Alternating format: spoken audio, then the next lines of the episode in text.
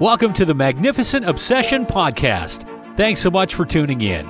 Coming your way on each episode, you'll be encouraged in your faith as you listen to testimonials, teaching, and interviews.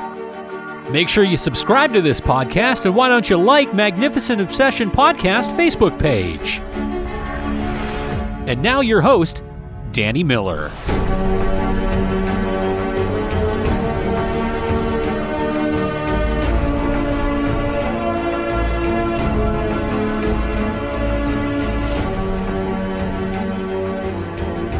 With you once again. Danny Miller here, and uh, thank you for your time. Just want to share a few things that are on my heart. I want to kick off with actually about three Bible verses, three scriptures.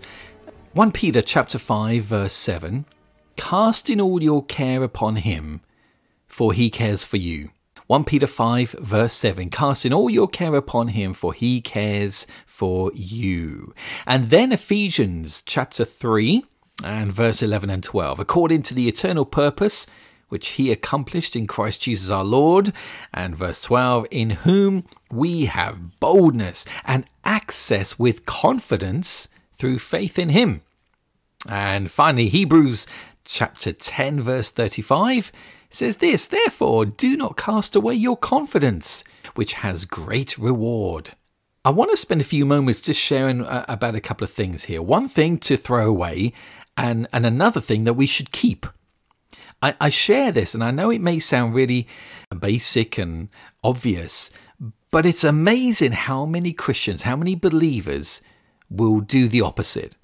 They will do the opposite to what the Bible clearly mentions we got to do, but yet we go and do the opposite. Let me let me explain this. I mean, firstly, salvation. I want to share this because salvation is the pinnacle to your faith in Christ. You can you can go to church, you can pray, you can do good, you can give to charity, you can sing in a choir, but none of that guarantees you heaven. There's only one condition because fortunately I'm there is only one. I mean, because Calvary did the rest. Jesus died on the cross, so all the other conditions he paid for. But there's still one that we need to do being born again. John 3 talks about this being born again. It is a free gift because of his son Jesus Christ to die on the cross. He paid the price for your sin, for my sin. It's a precious gift. But like with any gift, if it's given to you, you need to receive it.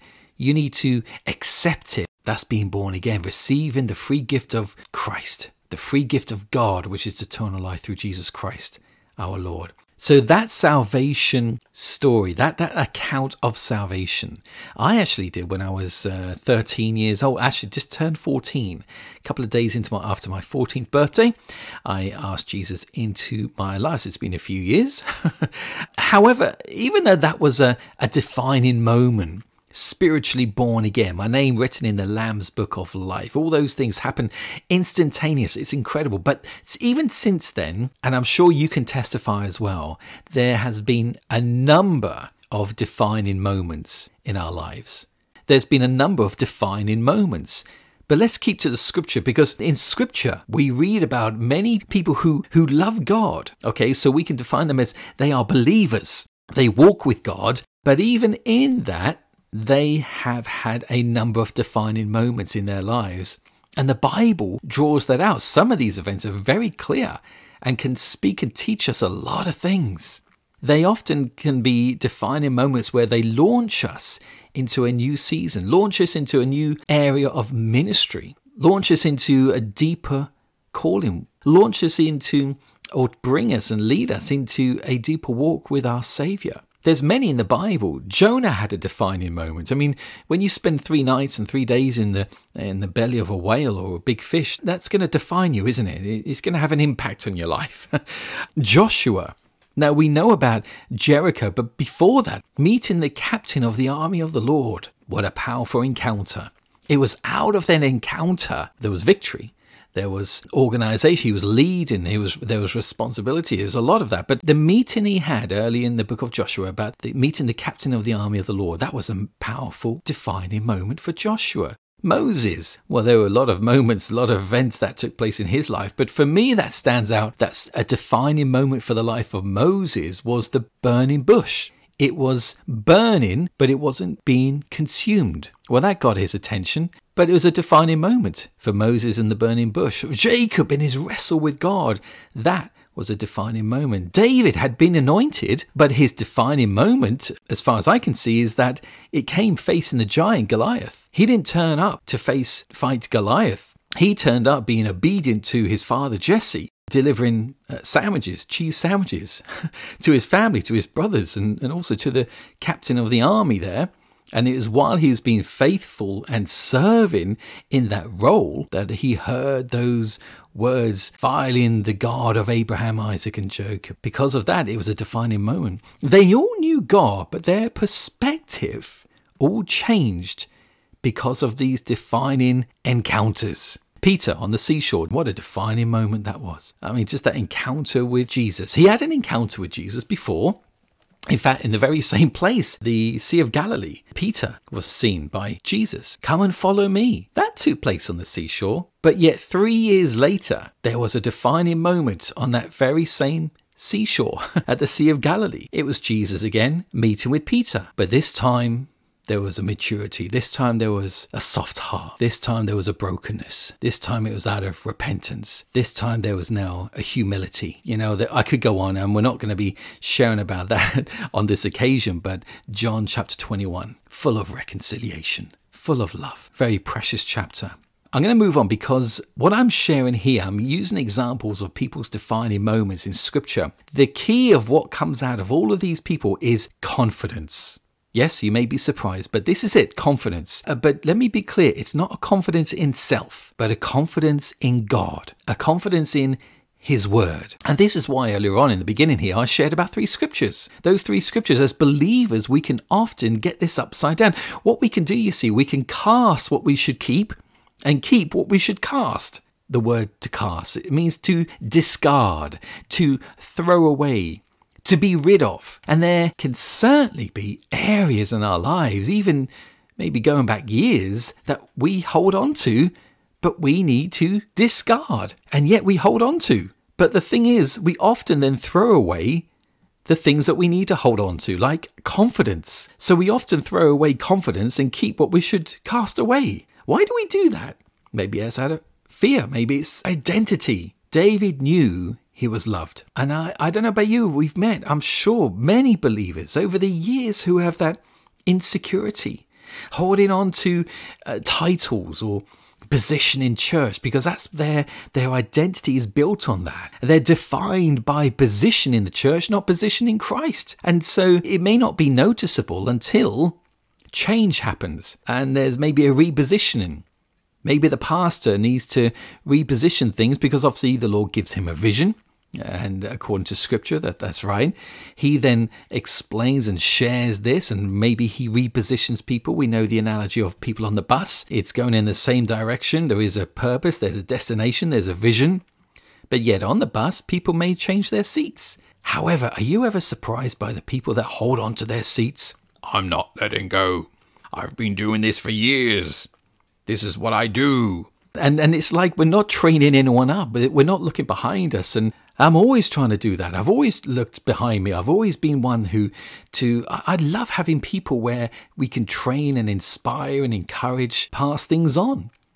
After all, we're, we're only stewards of this. So our confidence must be in Christ in us. And then out of that, it doesn't matter if things change around us, if titles change, if positions change, if our role changes, if God leads us into a new chapter in our lives. That's the beauty of life, by the way. That's it's exciting. You never really know what's around the corner, and people can say that in a negative fashion. Actually, I think it's really exciting. I've had titles in the past. I've pastored a number of churches, uh, and and they've grown, they've multiplied. I've been the trainer of pastors. I've taught and you know, trained. You know, you have all those kind of titles, and they can come and they can go. They can be for a long season, and maybe other times they're not. And I can end up going into a church and people know who I am, and or rather, I may be preaching. I may go into another place and no one has a clue. But does that change you? It shouldn't do. Our confidence need be in Christ and in Him crucified. So, like you, we may have met many Christians over the years who have that insecurity. I remember preaching in a church, uh, sharing in this wonderful church, lovely people, very precious. The thing is, it was interesting to, for me to observe that the, the pastor who was there, and he'd been the pastor for many, many, many years. He did most things in, in orchestrating, leading the meeting, doing the notices, doing the offering. Now, I was preaching that day. However, he was about 83, 84 years old. And there's just something that came. I was just looking and observing, you know, maybe doing a bit of a Nehemiah. You observe the walls around you, don't you, when you go into a place? Um, maybe years ago, you jump in and be the first to talk, first to speak. But I don't know. I don't really do that anymore. Uh, maybe I'm just getting old. But I, when you go into a place now, a church ministry, meet people in a group, in a you hold uh, whatever it is. But I'm often just observe the the atmosphere, the culture, who's monopolizing, who's not, who's got you know, see what gift and it's it's good. It's just good to see what what's within. Maybe there's a the gift of the spirit of discernment, but it's always good to know what what's around you. And it was interesting for me, and other, in a way, rather sad that this pastor, bless him, about eight, a wonderful man, but he held on. He was holding on, and there were some young couples in in leadership in his team, and I'm thinking, oh man, just give them room, make room for them to grow and flourish. Precious people, otherwise they'll move on to where they would be wanted and used. But anyway, uh, maybe there's more that I could share about that. But whatever the calling, whatever it is, whatever you're called to do, whatever you find yourself in, it may not be forever. It may just be, and often it was in Scripture, so it could well be for you and I, a season. So let's do well. Let's let's be excellent in what we do. Let's give it all we've got, and just let God lead and guide us, and let our confidence be in Him. So hold on to confidence. But what do we cast away? What what do we throw away? Because I mean, there's there is a fear of what people think of you, isn't there? Or people think of me. But actually, it, it should matter what God thinks of you and I. We should cast away fears and failures and disappointments. Let, us not allow them to define you. Have they gone on in your life? Yes. Have they gone in in my life? Yes. but they don't need to define you. Don't put confidence in your own ability. Let's put it in God's ability working through you. So they're the things that we should do. And also let go of things that rob you and fix your eyes back on the one who loves you.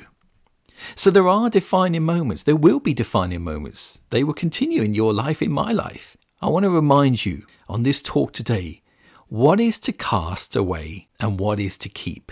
Many people around you may do the opposite. They throw away the confidence when really they should be keeping it. But what they're keeping hold of sometimes is fear, anxiety, concerns. Though it may be human nature, we don't need those to define us. Let me conclude with this it rained fire.